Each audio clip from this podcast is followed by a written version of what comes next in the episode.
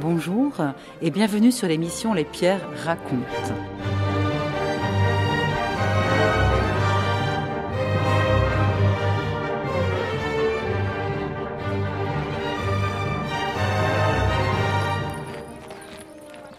Aujourd'hui, nos pas nous emmènent vers l'abbaye des Châteliers sur l'île de Ré, dont les vestiges sont visibles euh, dès la route que nous empruntons pour aller de Rivedoux à la flotte. Alors nous sommes très surpris puisque nous voyons des ruines s'élever en plein champ, à l'écart de toute habitation. Et ces ruines ne sont que le pâle reflet de ce que fut cette abbaye au Moyen Âge, pendant près de 400 ans, du XIIe au XVIe siècle. Cette abbaye, à l'époque, c'était le poumon économique et spirituel de l'île de Ré.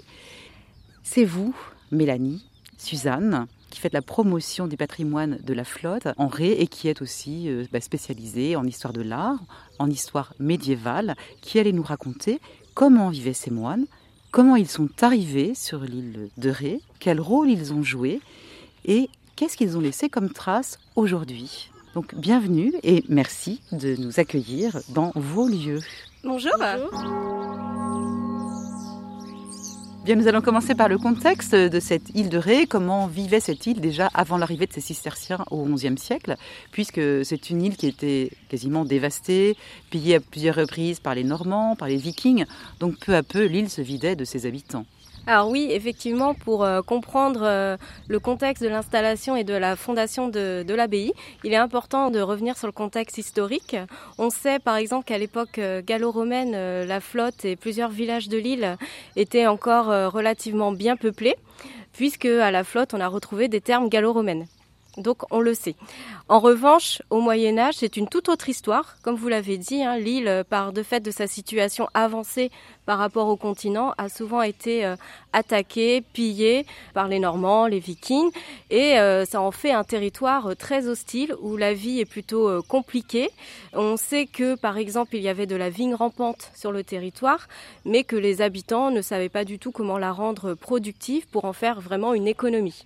Donc, il y a très peu de travail sur l'île de Ré et de ce fait, ben, les gens préféraient quitter l'île pour rejoindre le continent pour ensuite euh, pouvoir avoir une meilleure euh, qualité de vie. Et très vite, dès le 11e, voire début du 12e siècle, c'est le duc d'Aquitaine qui va commencer à faire venir des congrégations, des ecclésiastiques, pour euh, commencer à défricher et à repeupler cette île. C'est le duc d'Aquitaine qui fait ces prémices-là sur le continent, puisqu'on sait que euh, déjà au XIIe siècle, La Rochelle et toute euh, l'Onis historique est couverte euh, de vignes. La Rochelle commence d'ailleurs à faire une économie très florissante de ce commerce de vin, notamment avec l'Angleterre. Et ces terres, l'île de Ré, ces, trois îlots, parce qu'il faut imaginer qu'à l'époque l'île de Ré ne ressemblait pas à ce qu'elle est aujourd'hui, appartiennent à partir du XIIe siècle à Aible de Moléon donc euh, Moléon euh, du nom d'une famille euh, qui se situe au nord des Deux-Sèvres et qui possédait ces terres. Et effectivement, la fondation de l'abbaye, elle est voulue par les deux parties, aussi bien par les cisterciens que par les Moléons qui bah, sont un peu éloignés hein, de l'île de Ré, ils ne viennent pas tous les jours à l'époque. Et effectivement, ils voient l'essor que le commerce du vin prend sur La Rochelle L'île de Ré, on sait qu'elle est couverte de forêts où la faune sauvage règne et que ces terres sont euh, très mal, euh, entretenues. Aible de Moléon se dit qu'effectivement, une abbaye cistercienne, vu qu'ils sont réputés pour leur connaissance en agriculture, permettrait l'essor de ces terres et du coup de son euh, territoire. il y avait déjà des abbayes cisterciennes dans la région, notamment en Vendée et aussi en Charente-Maritime. Il y en avait en Vendée et en Charente-Maritime, mais une seule. Donc c'est vrai que les cisterciens, si on remonte un peu à, l'histoire des ordres religieux, il faut revenir en 1098 avec euh, Robert de Molène qui crée l'abbaye de Cîteaux. Alors pourquoi il fonde l'abbaye de Cîteaux? Tout simplement parce que avant c'était créé au Xe siècle euh, l'ordre de Cluny mais que progressivement ces moines, malgré qu'ils respectaient au départ la règle de Saint Benoît, se sont un peu, voire même beaucoup écartés euh, de cette règle, puisqu'il y avait beaucoup de guerres à l'époque, donc les seigneurs euh, avaient peur pour le salut de leur âme, donc ils donnaient des offrandes aux moines de Cluny, en échange ces derniers priaient pour le salut de leur âme. Ils sont devenus très très riches avec euh, toutes ces offrandes. Avoir, euh, ils avaient même un statut très très important sur le royaume de France en termes de politique, d'économie. Et Robert de Molène ne s'y retrouvait plus du tout dans cet ordre-là. Du coup, a créé sa propre euh, abbaye et c'est comme ça que l'ordre cistercien est né en revenant vraiment aux fondamentaux qui est prière, rigueur, travail, pauvreté, euh, vraiment une vie euh, d'ascète. La fondation de, cet ordre de Cîteaux, toutes ces abbayes cisterciennes qui vont être progressivement construites en France, ça va vraiment être le levier économique de toute la France, notamment sur nos côtes charentaises.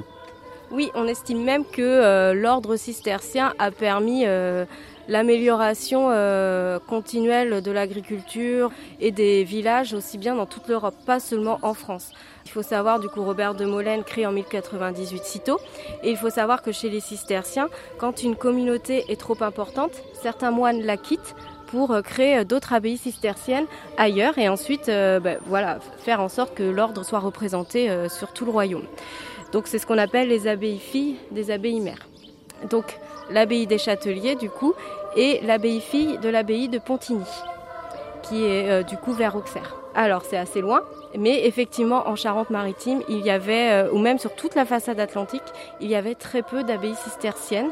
D'où l'intérêt en fait pour euh, ces moines cisterciens d'avoir une, une abbaye ici pour un peu représenter la façade atlantique.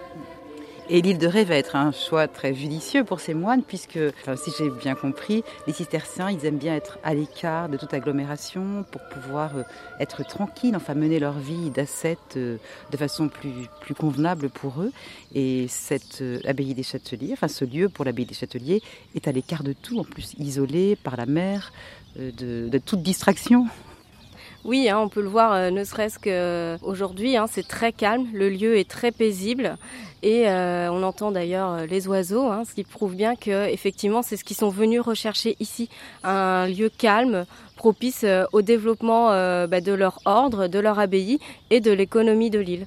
Donc c'était rentable pour les, du coup les, deux parties. Et qui pouvait financer cette abbaye, de même que le mode de vie de tous ces moines qui avaient besoin de se nourrir, de se vêtir?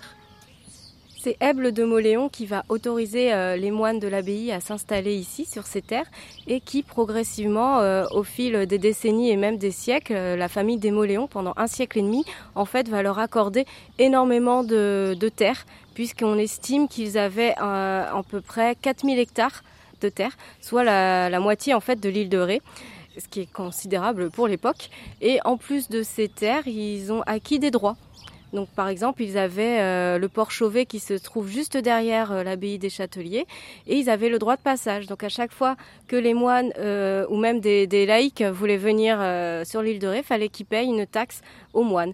Et pareil, quand on voulait aller pêcher dans les pêcheries, c'était une taxe qui allait aux moines, etc. Donc progressivement, ils se sont enrichis et ce qui leur a permis bah, de vivre hein, tout simplement de leurs ressources ici sur le territoire. Et il ne faut pas oublier que c'est eux qui ont mis en lumière la culture de la vigne sur l'île de Ré. Du coup, il faut imaginer hein, que tous les territoires euh, agricoles qui étaient euh, à proximité de l'abbaye étaient des vignes et que progressivement, ils en ont fait du vin et ils l'ont exporté euh, aussi bien sur le continent qu'en Europe. A été une source de revenus considérable pour l'abbaye. Finalement, ces revenus sont presque supérieurs aux besoins des moines. Les revenus de l'abbaye euh, sont très euh, supérieurs, on estime aujourd'hui, à leur euh, mode de vie quotidien. On ne sait pas effectivement précisément à quoi a été attribué l'argent qu'ils récoltaient. On peut estimer que c'était pour entretenir du coup leur bâtiment et leur, et leur vie quotidienne. Et vous avez une idée du nombre qu'ils étaient pour exploiter toutes ces vignes? On estime qu'il y avait ici entre 20 et 30 moines, c'est par rapport à la taille du cœur. Euh, du coup, les spécialistes pensent qu'il y avait 20 euh, à 30 moines. Ils étaient aidés aussi des frères convers. C'était du coup des, laïcs qui euh, étaient dans la communauté mais qui n'avaient pas le même statut que les moines. Ils étaient plus dévolus aux tâches quotidiennes de l'abbaye et notamment les travaux agricoles puisqu'eux seuls étaient autorisés à sortir de l'enceinte de l'abbaye et d'aller au contact de la population pour les aider à cultiver la vigne, entretenir les champs, etc. Et là, c'est difficile de connaître leur nombre. Néanmoins, on peut imaginer tous ces moines en robe blanche, enfin ces frères en robe blanche, à travers les vignes, qui apprennent euh, aux rétais euh, à cultiver cette même vigne. C'est vrai que euh, les rétés n'ont pas entretenu ces vignes tout seuls et le, territoire devait être beaucoup plus animé grâce à l'abbaye. Nous sommes devant l'abbaye cistercienne des Châteliers sur l'île de Ré, en compagnie de Suzanne et Mélanie. Maintenant, nous sommes devant la façade occidentale et nous sommes très surpris par l'austérité. Ces fenêtres si hautes, mais c'est un univers quasiment carcéral dans lequel vivaient ces moines et ces frères convers. Oui, c'est vrai qu'on pourrait aujourd'hui comparer ça euh, à un univers carcéral tant c'est austère. Il est vrai que même la façade présente très peu de décors, à part on peut voir un tout petit peu sur les chapiteaux quelques décors végétaux qui étaient les seuls autorisés euh, par l'ordre cistercien. Et il est vrai que même quand on regarde vers l'intérieur de la nef, on a très peu euh, d'ouvertures. Les seules euh, qui sont présentes sont très en hauteur. À hauteur d'homme, il n'y en a pas. Alors évidemment, ça rend tout cela très austère. On voit ici aujourd'hui c'est très lumineux, mais il faut s'imaginer que c'était couvert à l'époque et que donc il faisait très sombre. Donc c'était très austère, mais ça c'est une volonté de l'ordre cistercien bien sûr. Et il n'y a pas d'ouverture aussi euh, dans la nef à hauteur d'homme puisque pendant les offices, c'était les frères convers qui se tenaient euh, dans la nef, contrairement aux moines qui, eux, étaient dans le chœur. Et donc, ça évitait euh, aux frères convers d'être distraits et euh, de regarder par les ouvertures. Mais c'est le moment de faire une différence entre ces moines et ces frères convers qui sont laïcs, puisque les moines, eux, faisaient partie de l'aristocratie, donc ils étaient réservés surtout, enfin, ils se réservaient pour les tâches, la prière, pour l'étude de la Bible, et en tout cas surtout pas pour les travaux manuels qui étaient déconsidérés. Et les frères convers, eux, n'avaient pas voix au chapitre, ils n'avaient droit que de travailler dans les champs. C'était un choix pour eux de venir jusqu'ici? Alors oui, euh, les frères convers, euh, c'est un choix, tout comme les moines, puisque euh, pour rentrer dans l'ordre cistercien, on ne rentre que quand on est majeur, donc à l'époque c'est à partir à peu près de 15 ans contrairement à d'autres ordres, notamment l'ordre clunisien, où là on peut rentrer dès que l'on est petit. Donc les moines, eux, ils viennent de familles euh, nobles, enfin voilà, plutôt aisées. Ils ont appris à lire, à écrire, ils parlent très bien le latin. Contrairement aux frères convers, qui eux euh, viennent de familles plus pauvres, plutôt paysannes, et qui donc ne savent ni lire ni écrire et ne parlent que très peu le latin. C'est donc là où se fait euh, la différence entre les moines et les frères convers. Dans cette église, la nef était réservée aux frères convers, alors que le chœur était réservé aux, moines. Combien de fois venaient-ils dans cette église? Combien de prières y avait-il par jour? Alors les moines, ils viennent huit fois par jour, il y a huit offices en tout dans la journée. Les frères convers, eux, ne sont pas obligés, euh, ne sont pas tenus euh, de venir assister à tous les offices puisqu'ils peuvent être au champ euh, très loin sur Ré, comme l'a dit Mélanie tout à l'heure. Donc ils ne vont pas revenir à chaque fois exprès, bien sûr, ils peuvent prier directement sur place. Il y a huit offices et le premier est très tôt. Le premier office démarrait à 1h du matin et en plus il se déroulait dans le noir. C'est quelque chose qu'on a du mal à imaginer aujourd'hui. Alors les frères convers n'étaient pas tenus euh, d'assister à ce premier office puisque leur travail était euh, plus fatigant, euh, plus éprouvant, donc ils n'étaient pas tenus de se lever si tôt pour assister à l'office. Si on avance un peu plus dans l'église, on aperçoit des traces de peinture rouge. Et puis même dans le transept, on voit, un, il y avait, on a trouvé un tombeau de moines. Ce sont des éléments, euh, bah, l'un décoratif et puis l'un aussi réservé euh, de manière exceptionnelle à un moine, puisque normalement ils sont enterrés dans la fosse commune. Euh, donc ces deux signes, ce serait un éloignement de la règle cistercienne? Oui, effectivement, ce serait un éloignement de la règle de Saint-Benoît, donc la règle cistercienne. On pense qu'ils se sont éloignés petit à petit, évidemment pas dès qu'ils sont arrivés, mais au fil des reconstructions, vous avez raison, normalement les moines doivent être enterrés ensemble dans une fosse commune. C'est contraire à la règle de privilégier un moine et de l'enterrer dans l'église. Ça arrive dans plusieurs euh, abbayes cisterciennes, des éloignements, puisqu'ils avaient une vie très austère. On imagine euh, qu'au fil du temps, ils ont voulu un petit peu euh, ajouter de la couleur. Comme vous le dites, il faut savoir qu'à l'époque, les églises étaient peintes et décorées, sauf dans l'ordre cistercien, qui se voulait austère et où donc normalement elles étaient blanches. Donc un peu de fantaisie, ça devait être nécessaire. Mais je vous propose maintenant de prendre la ruelle des Convers, nom qui leur est réservé pour euh, accéder au cloître.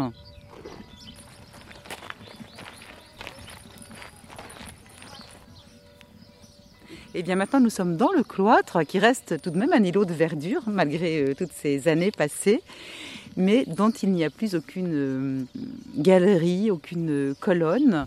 Euh, quelle était la fonction de ce cloître Mais qui semble pourtant assez petit?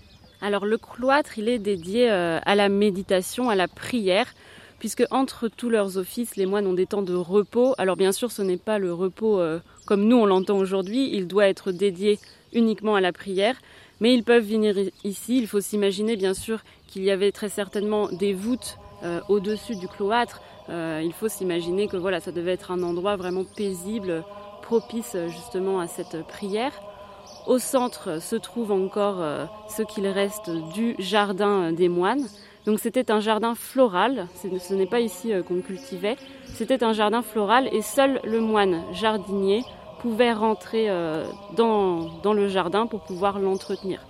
C'était, puisque c'était des fleurs, on considérait que c'était en quelque sorte l'œuvre de Dieu, donc qu'on n'allait pas aller marcher dessus. Cloître, pas vraiment une aire de repos. Alors si c'est toujours pour méditer, pour prier, pas de lecture possible dans un transat comme on pourrait le faire aujourd'hui. Quittons cette aire de repos pour la salle capitulaire qui, elle, était vraiment un lieu de travail oui, alors les moines, ils se rejoignent tous les matins euh, vers 7 heures dans cette salle capitulaire. C'est ce qu'on appelle aussi le chapitre. C'est l'abbé qui va présider euh, ce chapitre. Ça va durer euh, environ une heure, une heure et demie. Donc on va lire un passage de la règle de Saint-Benoît ou de la Bible, un petit peu en rapport avec ce qui se passe à ce moment-là dans l'abbaye. Ensuite, les moines peuvent aussi se confesser. C'est là un petit peu qu'on va donner les châtiments. Donc ça peut passer par de l'isolement des autres moines, mais ça peut être plus violent aussi comme des coups, euh, selon euh, la gravité euh, bien sûr de la faute. On va aussi parfois voter s'il y a raison. C'est ce qu'on entend aussi par avoir voix au chapitre, l'expression que l'on connaît aujourd'hui. Et les convers, eux, n'avaient pas voix au chapitre. Exactement. Les convers n'ont pas voix au chapitre, donc ils peuvent à ce moment-là rentrer dans le cloître, pour pouvoir assister au chapitre de l'extérieur. Il faut s'imaginer que c'était voûté et que donc on pouvait voir de l'extérieur l'intérieur de la salle. C'était ouvert et il faut savoir qu'à cette époque, il n'y avait pas de chauffage, aucune salle de l'abbaye n'était chauffée, donc il faisait très froid, euh, même en hiver à 7 heures. Avec ce que vous nous racontez, Mélanie, sur les, châtiments corporels, euh, j'imagine que les moines n'avaient pas très envie de confesser leurs péchés, si tant est qu'ils en faisaient. Oui, c'est vrai qu'on peut s'imaginer ça. Après, on, estime qu'ils étaient de bonne foi et qu'ils se confessaient très certainement. Juste adjacent à cette salle capitulaire, euh, nous voyons le scriptorium. Et ce scriptorium, c'était vraiment le lieu de travail de ces moines oui, c'est ça. C'est là où venaient euh, travailler les moines copistes. Donc, ils passaient leur euh, journée à copier. Ça pouvait être donc bien sûr la Bible, mais aussi des ouvrages antiques. Il y a énormément d'ouvrages antiques qui nous sont parvenus grâce aux moines cisterciens. On sait aussi que les cisterciens avaient une écriture très ronde et donc très lisible. Normalement, les, manuscrits cisterciens ne devaient pas avoir d'enluminure, juste une lettrine voilà un petit peu décorée mais pas du tout euh, ce qu'on a euh, peut-être l'habitude euh, de voir ou ce qu'on a dans l'imaginaire avec beaucoup de décors, de dessins, avec des figures également. Normalement, les moines cisterciens devaient simplement écrire, ça devait rester sobre et austère comme le reste de leur vie. Et au-dessus, les dortoirs, c'est ça, ces dortoirs où la lumière devait rester allumée toute la nuit oui, c'est cela. Donc les moines, ils dormaient sur des paillasses, ils n'avaient pas le droit d'avoir d'oreiller. Ils dormaient tous ensemble, bien sûr, ce n'étaient pas des chambres individuelles, et ils devaient avoir euh, une bougie allumée toute la nuit pour en quelque sorte gêner euh, leur sommeil.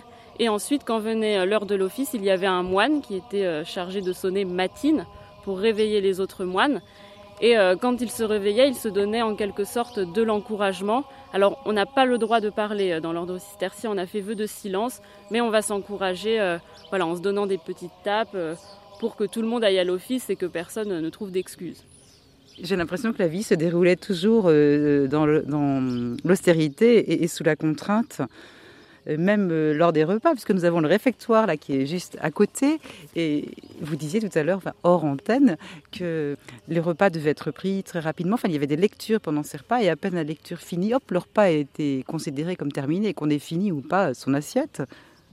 Le matin, lors du chapitre, l'abbé euh, désignait un moine qui allait faire la lecture aux autres moines. Donc c'était euh, un passage de la Bible ou euh, un passage de la règle de Saint Benoît. Et une fois que la lecture était finie, effectivement, on arrêtait de manger. En plus de ça, les moines devaient manger dos aux fenêtres pour ne pas être distraits par l'extérieur et ils mangeaient à un mètre de distance les uns des autres pour ne pas communiquer. Donc euh, même les repas étaient austères. Il faut savoir que les repas euh, des moines étaient totalement différents de ceux que nous on a aujourd'hui. Ils n'avaient pas le droit de manger de viande, euh, ni de poisson, ni d'œufs. et les laitages aussi étaient interdits. En plus de ça, ils n'avaient le droit qu'à un verre de vin par semaine, le dimanche. Règle qui s'est assouplie au cours des siècles. Oui, c'est vrai, elle s'est assouplie au cours des siècles. C'est à partir du XVe siècle que l'on va commencer à pouvoir manger un petit peu de viande, boire du vin tous les jours euh, et puis pouvoir manger des laitages et notamment du fromage. C'est tout de même un petit peu questionnant, euh, ces moines qui produisent du vin, qui récoltent à longueur de journée ben, pour, euh, pour vendre, pour que des personnes en boivent, et puis à la limite, eux sont soumis à une austérité sans comparaison. C'est vrai que nous avons beaucoup insisté sur l'austérité de ces moines et que bah, toutes ces ruines euh, parmi lesquelles nous promenons euh, invitent plutôt à évoquer cette austérité. Néanmoins, c'était des hommes très compétents puisque c'était d'excellents gestionnaires. Enfin, ils avaient une foule de talents, ces moines. Alors oui, car les moines cisterciens, comme euh, Suzanne vous l'a dit, euh, recopiaient énormément euh, d'ouvrages antiques, aussi bien sur l'architecture, la médecine, les arts, l'agronomie, l'agriculture, ce qui, ce qui fait qu'ils avaient des compétences dans beaucoup de domaines. Et les frères convers aidaient, car il ne faut pas oublier que les frères convers s'occupaient des tâches moins nobles de l'abbaye, donc la menuiserie, la plomberie si on veut, enfin l'agriculture, etc. Donc ils étaient aidés quand même par beaucoup de corps de métier. Ils pouvaient même faire appel à des architectes, à des sculpteurs euh, de pierre lors de, l'édification de leur bâtiment. Enfin, l'île doit son développement aux cisterciens. Complètement. La présence des cisterciens a permis euh, à l'île de trouver euh, son développement économique, au niveau de la population également, et grâce à eux, l'île de Ré est devenue ce qu'elle est aujourd'hui. Et la qualité du vin également Oui, car la vigne est la seule culture de l'île pendant près de 900 ans grâce aux moines. avant que cette abbaye ne prenne la forme qu'elle a actuellement, avec ses ruines et ses derniers vestiges, euh, elle a été bien malmenée par les guerres de Cent Ans, les guerres de religion. Euh, qu'est-ce qui s'est passé pour que ces moines quittent progressivement l'Église? Vous l'avez dit, tout simplement euh, les guerres puisqu'ils sont arrivés à la fin du XIIe siècle. Ils sont partis définitivement en 1574 pendant les guerres de religion. Donc si on fait un calcul rapide, on voit qu'ils sont restés sur l'île de Ré pendant 400 ans à peu près. Et malheureusement pour eux. Euh, ils étaient venus chercher du repos, de la quiétude et ça a été tout autre car on estime qu'ils ont été euh, attaqués euh, avec des destructions partielles ou totales de l'abbaye à peu près tous les 100 ans. Et on peut estimer que les guerres de religion ont complètement sonné le glas de cette abbaye, les moines devaient être épuisés par toutes ces destructions et ont préféré quitter les lieux et se retourner dans des abbayes cisterciennes sur le continent. À partir de 1574, on note très rapidement que le site est abandonné. Euh, ça devient des ruines très rapidement. En 1623, la congrégation de l'Oratoire de Paris récupère euh, les vestiges, font une étude pour voir si c'est rentable ou non de la restaurer complètement. Et ils se rendent compte que non, la situation politique encore de l'époque est trop euh, instable pour pouvoir refaire l'abbaye, la restaurer. En revanche, ils gardent la gestion du vin, qui est euh, très intéressante pour leur caisse financière. Et l'abbaye deviendra une gigantesque carrière à partir de 1625, effectivement, euh, l'abbaye sert de carrière de pierre pour construire le fort de l'Après. Juste un mot, mais ces pierres, elles viennent d'où? Ils les ont fait venir du continent, probablement des carrières de Krasan. Eh bien, difficile pour les auditeurs euh, de s'imaginer à quoi pouvait ressembler cette, abbaye euh, à l'époque médiévale, puisqu'elle était entourée de murs, il y avait encore beaucoup de bâtiments, alors que nous voyons aujourd'hui euh, bah, beaucoup de verdure autour de nous. Est-ce qu'il y a un plan qui est disponible quelque part, Mélanie? Il y a un plan en élévation qui a été fait par la communauté de communes de l'île de Ré. Il va y avoir aussi d'ici quelques temps une table de lecture installée à l'entrée de l'abbaye qui reprendra ce plan avec la fonction de chaque pièce de l'abbaye. Eh bien, merci Suzanne et Mélanie pour votre éclairage sur la fonction de, cette abbaye cistercienne. Je pense que vous proposez régulièrement des visites guidées aussi euh, aux auditeurs qui voudraient maintenant se rendre sur place.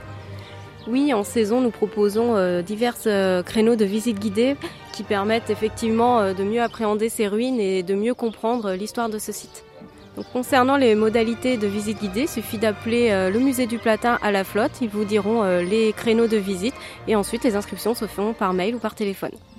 C'était les Pierres racontent, l'abbaye des Châteliers de l'île de Ré. Merci aussi à Philippe à la réalisation de cette émission.